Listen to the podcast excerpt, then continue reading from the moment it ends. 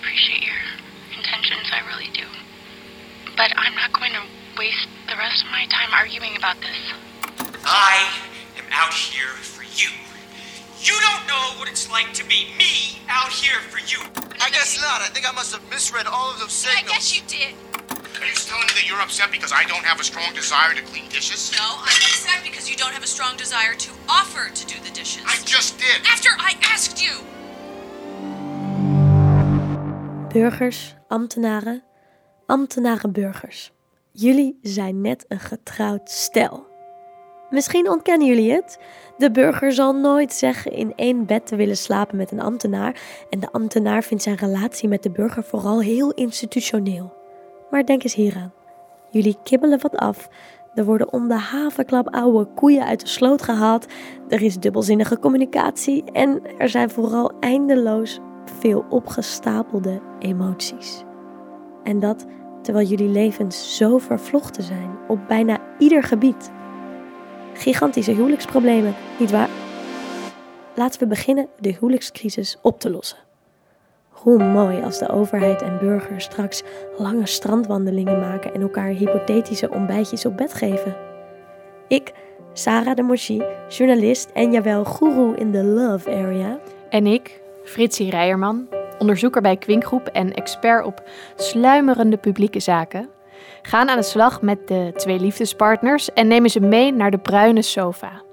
Dit is Liefdeslessen voor een ambtenaar. Dit is aflevering 2 van Liefdeslessen voor een ambtenaar, de huisjesmelker. Heb jij wel eens iemand willen helpen en dat die ander zich toen genaaid voelde door jouw goede bedoelingen?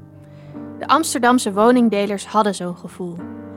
Door de nieuwe regels die hen zouden moeten helpen tegen huisjesmelkers, het zou namelijk moeilijk worden om kleine kamertjes te verhuren voor heel veel geld, werden zij opeens hun huis uitgezet. Snap jij het nog? Wij niet. We gaan op onderzoek uit. We spreken in deze aflevering met Laurens Evans, de wethouder die nieuwe regels maakte, en met student Job, die door zijn regels zijn huis uit moest. Oké Fritsie, zoals altijd starten we met de liefde. Ken jij dat je je vriendje wil helpen, maar dat hij zich totaal niet geholpen voelt? Ken je dat gevoel? Eh, ja, dat ken ik zeker. Maar jij bent langer samen. Dus ik moet dit nu gaan vertellen. Precies. Ik vind het meer een 3,5 jaar. Ja, je weet al wat ik ga zeggen, hè? ja, je kent hem al. Oké. Mijn vriendje, eh, die was bijna jarig. En op dat moment ehm, was hij heel erg gestrest op zijn werk. Hij had het heel erg druk. eh, hij was heel moe. Eh, dus ik dacht, weet je, laten we van jouw verjaardag iets fantastisch maken... wat jij niet zelf hoeft te organiseren, want je hebt het al druk genoeg. Ja, Dus klinkt goed. Klinkt, klinkt top. Eh, Ja. Dus ik heb alles uit de kast gehaald. Ik heb een band gevraagd om te gaan spelen. ik heb zijn favoriete biertjes gehaald. Ik heb eh, veel mensen uitgenodigd. Wat te gek was. Nou ja, dus je kent het gevoel. Wij ons allemaal verstoppen. muziekje aan. Achter de bank. Precies, echt, het was echt een typische verrassingsfeestje. Nou ja, op een gegeven moment eh, gaat de avond voorbij. Hartstikke leuk. Maar ik zie hem op een gegeven moment echt in een hoekje zitten. Met een biertje in zijn hand. Helemaal wit weggetrokken. En op dat moment denk ik echt... Oh shit, ik heb het echt niet goed. Hij, hij, hij vindt het helemaal niet leuk. En wat dacht hij, denk je? Ja, eh, ik denk dat hij teleurgesteld was dat ik hem zo slecht kende misschien. Ehm, wat ik eigenlijk het ergste vond is dat ik achteraf hoorde dat hij twijfelde aan mijn oprechtheid om dat feestje voor hem te organiseren. Hij dacht echt zo van, hoe kun je dit nou weer verzinnen? Er moet wel een andere reden zijn of zo. Hoe bedoel je? Nou, hij twijfelde volgens mij of ik hem überhaupt wel wilde helpen. Eh, of dat ik gewoon zin had om, om iets te doen, om een feestje te organiseren. Nou, Saar, dat klinkt niet zo goed. Jij bent dus eigenlijk eh, een soort ambtenaar die dus verbaasd keek hoe die goede bedoelingen verkeerd uitpakken. Precies dat. Toen we voor deze aflevering op zoek gingen naar goede bedoelingen van ambtenaren, kwamen we op het schoolvoorbeeld topintenties met een rare uitkomst. Namelijk nieuwe oplossingen voor de woningmarkt in Amsterdam, die op zijn kop staat. Iedereen is het erover eens dat er iets moet gebeuren. Er zijn te weinig en veel te dure woningen. Huisjesmelkers moeten worden aangepakt. En je keuken met vier mensen delen, dat moet een keuze zijn, geen noodzaak. In Amsterdam zit een wethouder met een grote bos zwarte krullen die mij wilde vertellen hoe hij vol goede bedoelingen dit probleem wilde aanpakken. Hij is zo iemand waarvan je denkt, lekker bezig. We zijn er, we zijn er, we zijn er, lieve mensen. We staan voor de schuifdeuren van het uh, gemeentehuis. Van de Stopera, ofwel het stadhuis en opera. We gaan spreken met, met Laurens Ivens, de wethouder, uh, die over wonen gaat. Welk kamertje zou hij nou zitten, Fritsie, denk je? Wie, mag ik je zeggen? Ja, graag. Wie ben je? Ik ben Laurens Ivens en ik ben eh, onder andere wethouder bouwen en wonen eh, in Amsterdam. En Laurens Ivens maakte zich druk over de woonsituatie van Amsterdammers. De afgelopen tijd is het steeds meer bij mij ook dat gevoel gekomen. Dat klopt ook echt iets niet. Want ik word echt enorm zagrijnig als ik zie hoe jongeren worden uitgebuit door huisjesmelkers. En ik word enorm zagrijnig als ik zie hoe huisjesmelkers woningen van de woningmarkt plukken. eh, en daarmee gezinnen die zelf een woning willen kopen helemaal buitenspel zetten. Om uiteindelijk alleen maar van hun geld meer, veel meer geld te maken. En ik, ik ben niet, er zit geen afgunst in eh, of wat dan ook. Maar wij moeten daar wel heel waakzaam op zijn. Want het moet uiteindelijk wel primair om wonen en betaalbaar wonen gaan. En niet om geld te verdienen. En dat begint het toch wel steeds meer te worden. En het is niet voor niets dat Laurens daar chagrijnig van wordt. Huisjesmelkers kopen huizen op, verdelen ze in heel veel piepkleine kamertjes van maar een paar vierkante meter en verdienen daar heel veel geld aan. Dus bedenkt Laurens een paar slimme regels die samen de huisvestingsverordening worden genoemd. Die regels zijn er al sinds 2017, maar zijn voor dit jaar aangescherpt. Dit is wat Laurens wil realiseren. Wij gaan stellen dat iedereen die vanaf 1 april een vergunning aanvraagt voor verkamering, dat die moet zorgen dat er een individueel huurcontract komt tussen de huurder en de verhuurder. Dat betekent dat de huurder die eh, bijvoorbeeld op straat gezet dreigt te worden, dat die makkelijker zijn recht kan halen. Die rechten zijn nodig, want ik heb het echt te vaak geconstateerd dat er huurders op straat gezet worden omdat de verhuurder het gewoon niet meer uitkomt. Oftewel omdat de verhuurder denkt ik wil iets anders met mijn pand. En die huurrechten worden echt te vaak met de voeten getreden. En daar gaan we nu maatregelen tegen nemen. Oké, lijkt me duidelijk. Dit zijn goede bedoelingen ten top. De wethouder kan zijn idealen naleven, jonge huurders krijgen meer huurrechten. Fantastisch toch? Nou ja, nee. dat is dus het ding. Helemaal niet. Want er kwam vuur. Protest. Heel goed dat jullie gekomen zijn. En ik vind het ook heel raar dat meneer Evans en mevrouw de Jong altijd toch een beetje zo neerbuigend knikken. Terwijl ik hier als student sta en ik ongelooflijk veel mensen ken die door dit beleid hun huis uit zijn gegooid. En dat jullie weigeren op te letten wat er in onze leefwereld gebeurt. Ik vraag u echt uit de grond van mijn hart en die van alle 3.500 studenten namens wie ik spreek. Denkt u alsjeblieft goed na voordat u hiermee instemt. En laat studenten onderdeel blijven van onze stad. Onderneem alsjeblieft nu actie en laat de student niet zijn huis verliezen.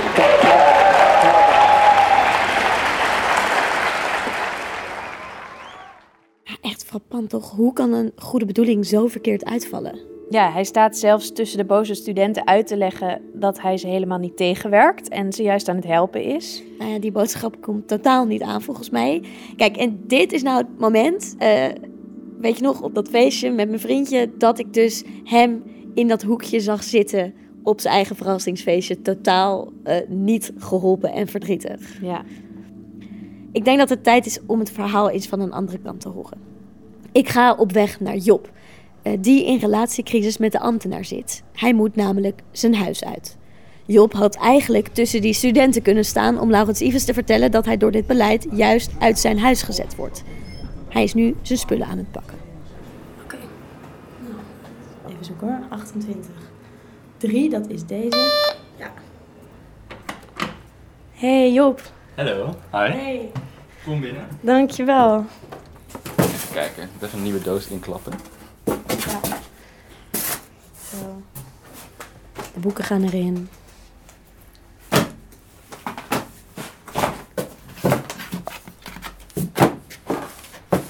Maar je weet dus nog niet waarheen deze, deze verhuisdoos gaat. Nee, ehm, het plan is om... eh, ehm, ik heb deze week toevallig drie bezichtigingen. Dus hopelijk kan ik direct vanuit hier verhuizen. Ehm, anders gaan deze dozen toch eventjes naar mijn ouders toe. En ga ik gewoon bij een aantal mensen op de bank bivakeren, denk ik.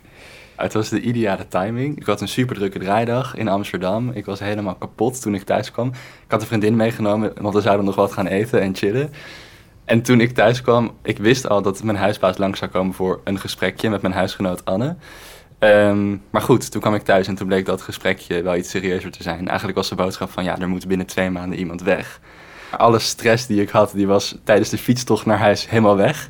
En die kwam weer echt dubbel terug toen ik thuis aankwam. Dus het was nogal een kut timing, zeg maar.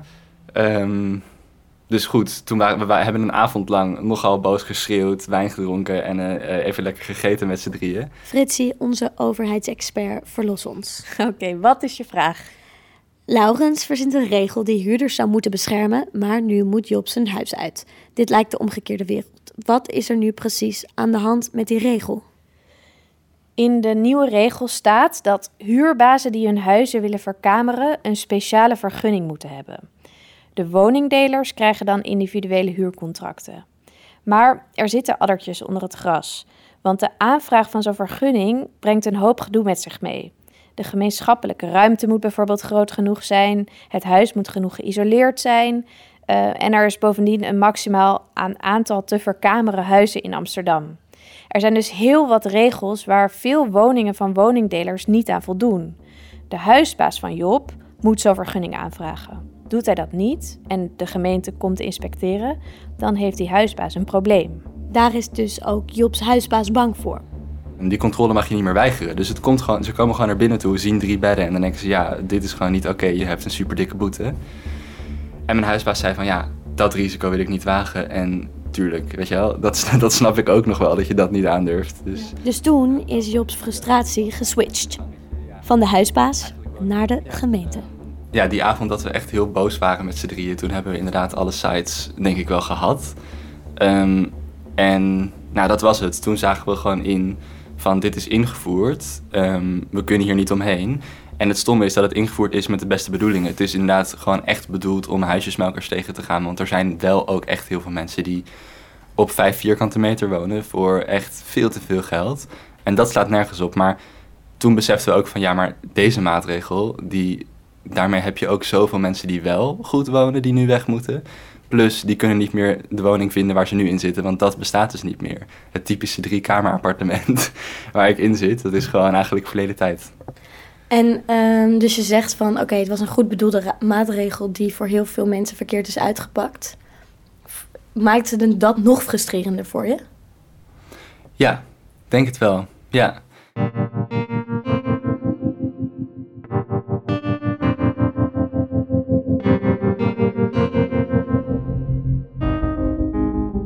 Volgens mij moeten we die goed bedoelde maatregel wat steviger onder de loep nemen. Misschien zitten die goede bedoelingen wel veel ingewikkelder in elkaar. Ik ga terug naar wethouder Laurens en vraag hem wat het eerste moment was dat hij iets tegen het verkameren wilde doen. En ik verwachtte dat hij zou zeggen dat hij het zo zielig vond voor die arme huurder die wordt uitgemolken door zijn huisbaas. Maar dat bleek niet helemaal het geval. Dit is wat hij zei. Nou, eigenlijk al vanaf het moment dat ik wethouder werd. In 2014 constateerden we dat bij de verkamering echt wel wat aan de hand is. En het meest gehoord was de buurman uh, die zegt van ja, er wonen opeens allemaal uh, jongeren naast met een ander leefritme en dat uh, leidt tot overlast. Laurens wilde dus niet alleen de rechteloze huurder helpen, ook de buren. En toen ik dat hoorde, vond ik het opeens overal terug. Maar ik heb geprobeerd zoveel mogelijk die sentimenten, wat gebeurt er, te vatten. En de gezinnen hebben het gevoel dat ze niet eerlijk mee kunnen doen. Ook wel bij, bij buren langs geweest die de woning zagen veranderen. Daar langs geweest van wat ervaar je nu? dat constant die verhuiswagen weer voor stond. Elk weekend was er wel weer iemand aan het verhuizen. Dat, dat, dat, dat een beetje onheimisch gevoel gaf bij de mensen. Dus die verschillende belangen.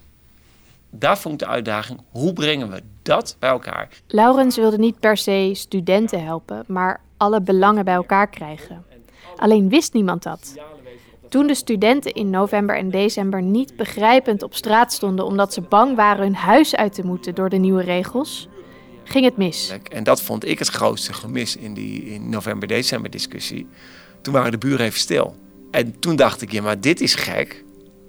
Zij hebben de hele tijd lopen aankaarten dat er wat moest veranderen, net als de jongeren. En dan hoor je de één groep klagen en de andere groep, ja, ik hoorde ze wel, dan kom ik in de Albert Heijn en dan spreekt iemand me aan en zegt: Hé, hey, wel vasthouden dit, hè? Wel vasthouden dit. Dan denk ik: Ja, waar is jouw demonstratie? Waar is jouw verhaal naar het Parool en de Telegraaf? Uh, oftewel, je hoort nog maar één geluid. En dat heeft, uh, wij, hebben heel veel journalisten bijvoorbeeld gezegd... hey, je hebt ook die verhaal, bijvoorbeeld een hele rapportage van Buren. Dat verhaal heb je ook. Laat je even dat evenwichtige verhaal horen. Nou, dat, doe je, dat doe je als journalist op zo'n moment niet. En dat is niet voor niets. Journalisten brengen graag de meest spannende boodschap... en interviewen in dit geval verbijsterde studenten. En de overheid praat vaak in termen als... we doen dit voor jou... en zegt nu dus we willen jou als huurder beschermen. Niet zo gek dus dat die studenten geen idee hadden dat er zoveel belangen achter de regels gelden. Met deze informatie ga ik nog een keer naar student Job om te zien of dit zijn blik op de situatie verandert. Wat denk jij dat voor de gemeente de aanleiding is geweest om dit probleem aan te pakken? Nou ja, wat in dit appartement is gebeurd, gebeurt dus wel op heel veel plekken in Amsterdam. Dat een huis wordt opgedeeld door gipswandjes en dat mensen in hun eigen slaapkamer kunnen zitten. En dat aan zich tegengaan. Wat als ik je zeg dat dat niet de aanleiding is? Een van de grootste aanleidingen is duizenden belletjes van buren. Die dus last hebben van heel veel mensen op een kleine woning. Hm. Wat, wat, wat is je reactie daarop? Ja, dat kan ik me ook heel goed voorstellen. De hele boodschap, we doen het voor jullie, dat gaat natuurlijk voor ons niet op, omdat ze ons in dit geval naaien. Dus dan worden wij alleen maar gefrustreerd en boos en denken van ja, je doet het voor ons, maar waarom doe je het dan in godsnaam? Maar als het over de ander gaat, over een soort van de overlast die je hierdoor krijgt, ja, dan is het een veel, ik denk dat dat een veel logischere boodschap is wel. Ja, dus je zegt eigenlijk als ik een realistischer beeld misschien had gekregen van wat er nou echt het probleem was, dan had ik misschien ook beter de consequenties kunnen ervaren. Ja, misschien wel. Ik snap wel dat deze manier van wonen niet heel gewenst is, ook gewoon voor de bewoners. Oké, duidelijk. Job had dat deel van het verhaal ook wel willen horen. Voor hem en vele anderen had dit juist gewerkt. Meegenomen worden naar de andere belangen. Ja, hier is dat niet gelukt. Maar het gekke is, Laurens is daar eigenlijk een ster in. In het proberen te belichten van alle belangen en deze met elkaar in contact te brengen. Hij doet het vaak genoeg. Amsterdammers zijn voor reden vatbaar. Ik heb hele pittige gesprekken wel vaker met Amsterdammers moeten hebben over dingen die gebeuren. Ik ben wethouder woningbouw. En het feit dat we zoveel mogelijk woningen bouwen, dan staat iedereen te applaudisseren. En dan vertel ik, ze worden wel bij u in de achtertuin geplaatst, niet letterlijk, maar figuurlijk. Dan wordt opeens dat applaus wat verstomd wat. Dat betekent, als ik naar die achtertuin toe ga, naar die bijeenkomst waar die dan geplaatst wordt, dan ga ik wel weer beginnen met het verhaal dat we allemaal mensen kennen die een woning zoeken. Dat er een noodzaak is voor die woningbouw. En dan zijn die Amsterdammers, dan zie je wel een knopje omgaan. En dan gaan ze het opeens niet meer hebben, er mag hier niet gebouwd worden, maar wel de vraag van hoe gaat het eruit ziet, wat voor effect heeft voor mij. En dan zitten we in de juiste discussie. Want die discussie moeten we met elkaar wel beslechten natuurlijk. Dus je zegt eigenlijk het grote verhaal vertellen heeft wel degelijk effect. De Amsterdammers, echt, als iemand denkt dat wij alleen maar mensen zijn die alleen maar lopen te zeuren en alleen maar lopen te klagen en niet voor reden vatbaar zijn, dan doet hij geen recht aan het eh, vermogen van de Amsterdammers om gewoon ook het grote verhaal te zien. En daarin krijgen ze echt mee. Het is Laurens in dit geval dus niet echt gelukt om het grotere verhaal te vertellen. Wat overigens niet betekent dat hij niet heeft geluisterd. Dus ik heb me eerst geprobeerd in die emoties te verdiepen en ik heb constant gedacht, zoals in mijn hoofd er een puzzel gemaakt moest worden. Hoe ga je die belangen bij elkaar brengen? Dat als we die groepen bij elkaar zetten, als er maar een gesprek gaande is, dat je dan ook wel tot eerlijke en transparante regels kan komen.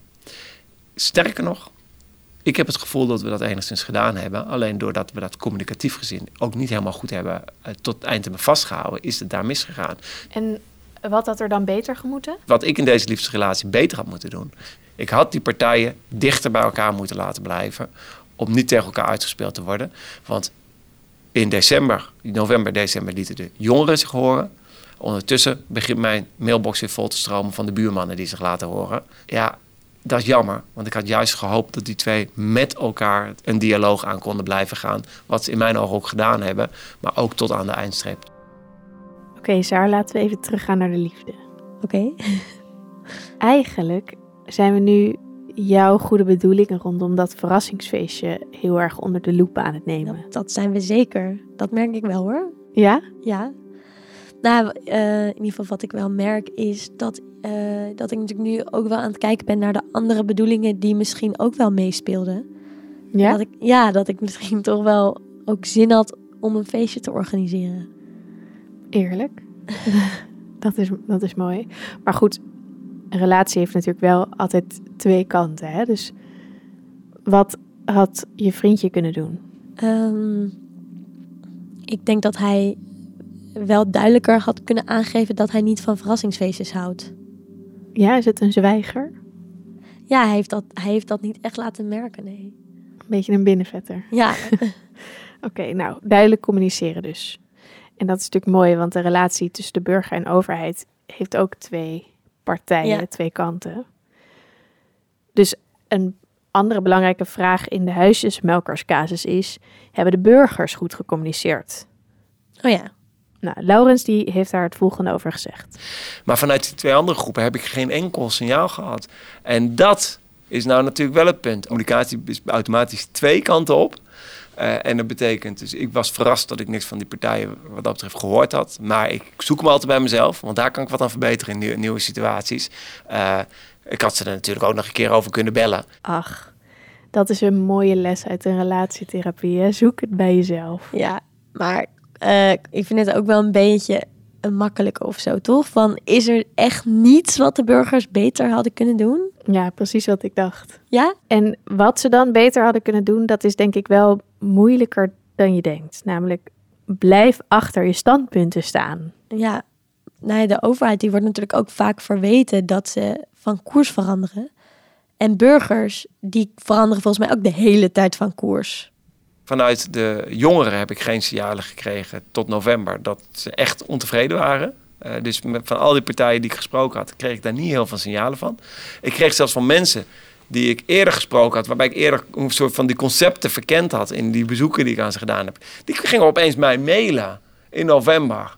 Van wat er achterlijke regels komen. Ik denk, maar dit hebben wij, hier hebben we globaal met elkaar over gehad. De burger die blijkt zelfs zo grillig dat de overheid soms genoodzaakt is contracten af te sluiten met de burgers.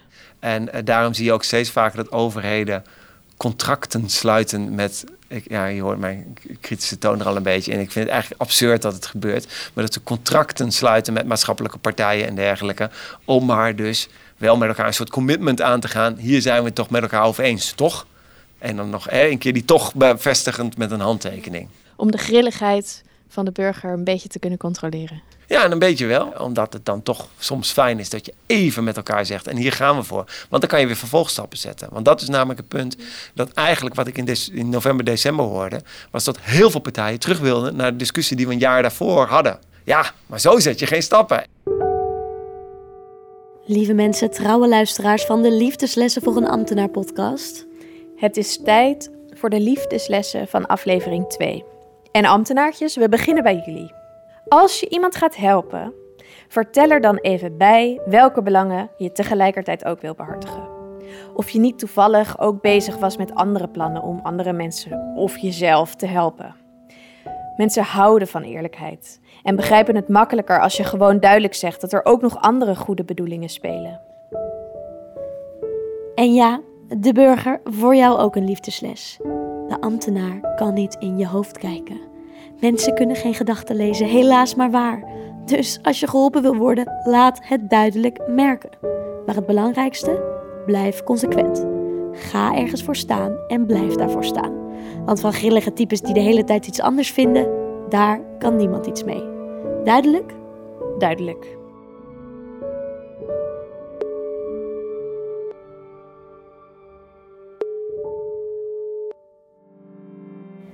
Hey lief. Ehm, eh, weet je nog dat verrassingsfeestje? Ja, ik, ik had dat eigenlijk ook gewoon voor mezelf een beetje georganiseerd. Sorry. Lege hallen, glazen daken. Ik probeer wel, maar ik kan er niet omheen. Wat jij bedacht en ik verwachtte zijn. Brieven vol verwarring, onlosmakelijk verbonden. Houden we ons groot, maar zijn we klein? In dit licht kijk je om. Dit was aflevering 2 van Liefdeslessen voor een ambtenaar. We zijn benieuwd hoe het jou vergaat in je ambtelijke relatie. Laat het ons weten. En vond je onze podcast interessant? Abonneer je dan en laat een review achter. Dat helpt ons weer om gevonden te worden door anderen. en vertel je medeburgers of medeambtenaren over ons bestaan. Deze podcast is tot stand gekomen met steun van onderzoeks- en adviesbureau voor maatschappelijke vraagstukken Kwinkgroep. Daar kan je terecht voor deze en andere ambtelijke liefdeslessen. Edit en mixage door Ellemieke Middelhof en Ruben Dekker. Muziek van Judith Rijsenbrei en illustratie door Aafke Bouwman. Wij zijn Sarah de Monchi en Fritsie Rijeman. Tot volgende week. Speelt de wind een liefdespel, steeds een stukje van me mee. Vuurt je door mijn aderen, als alle rivieren naar de zee. Naakter was ik nooit tevoren als je naar me kijkt. Ik hoef je niks te zeggen, want je kent al lang mijn spijt. In dit licht kijk je om naar die dagen. Alles leek te kunnen. Ik koester jou daarom wie ik was of dacht te zijn.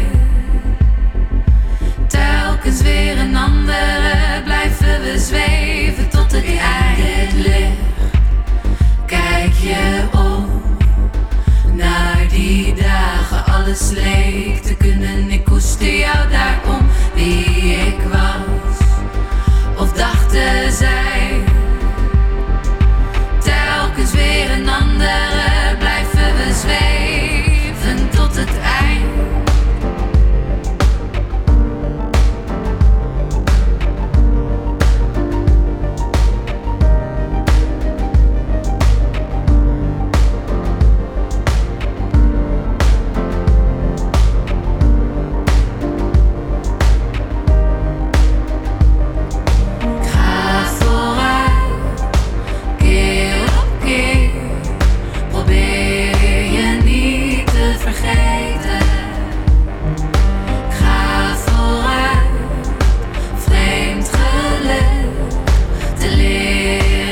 moment.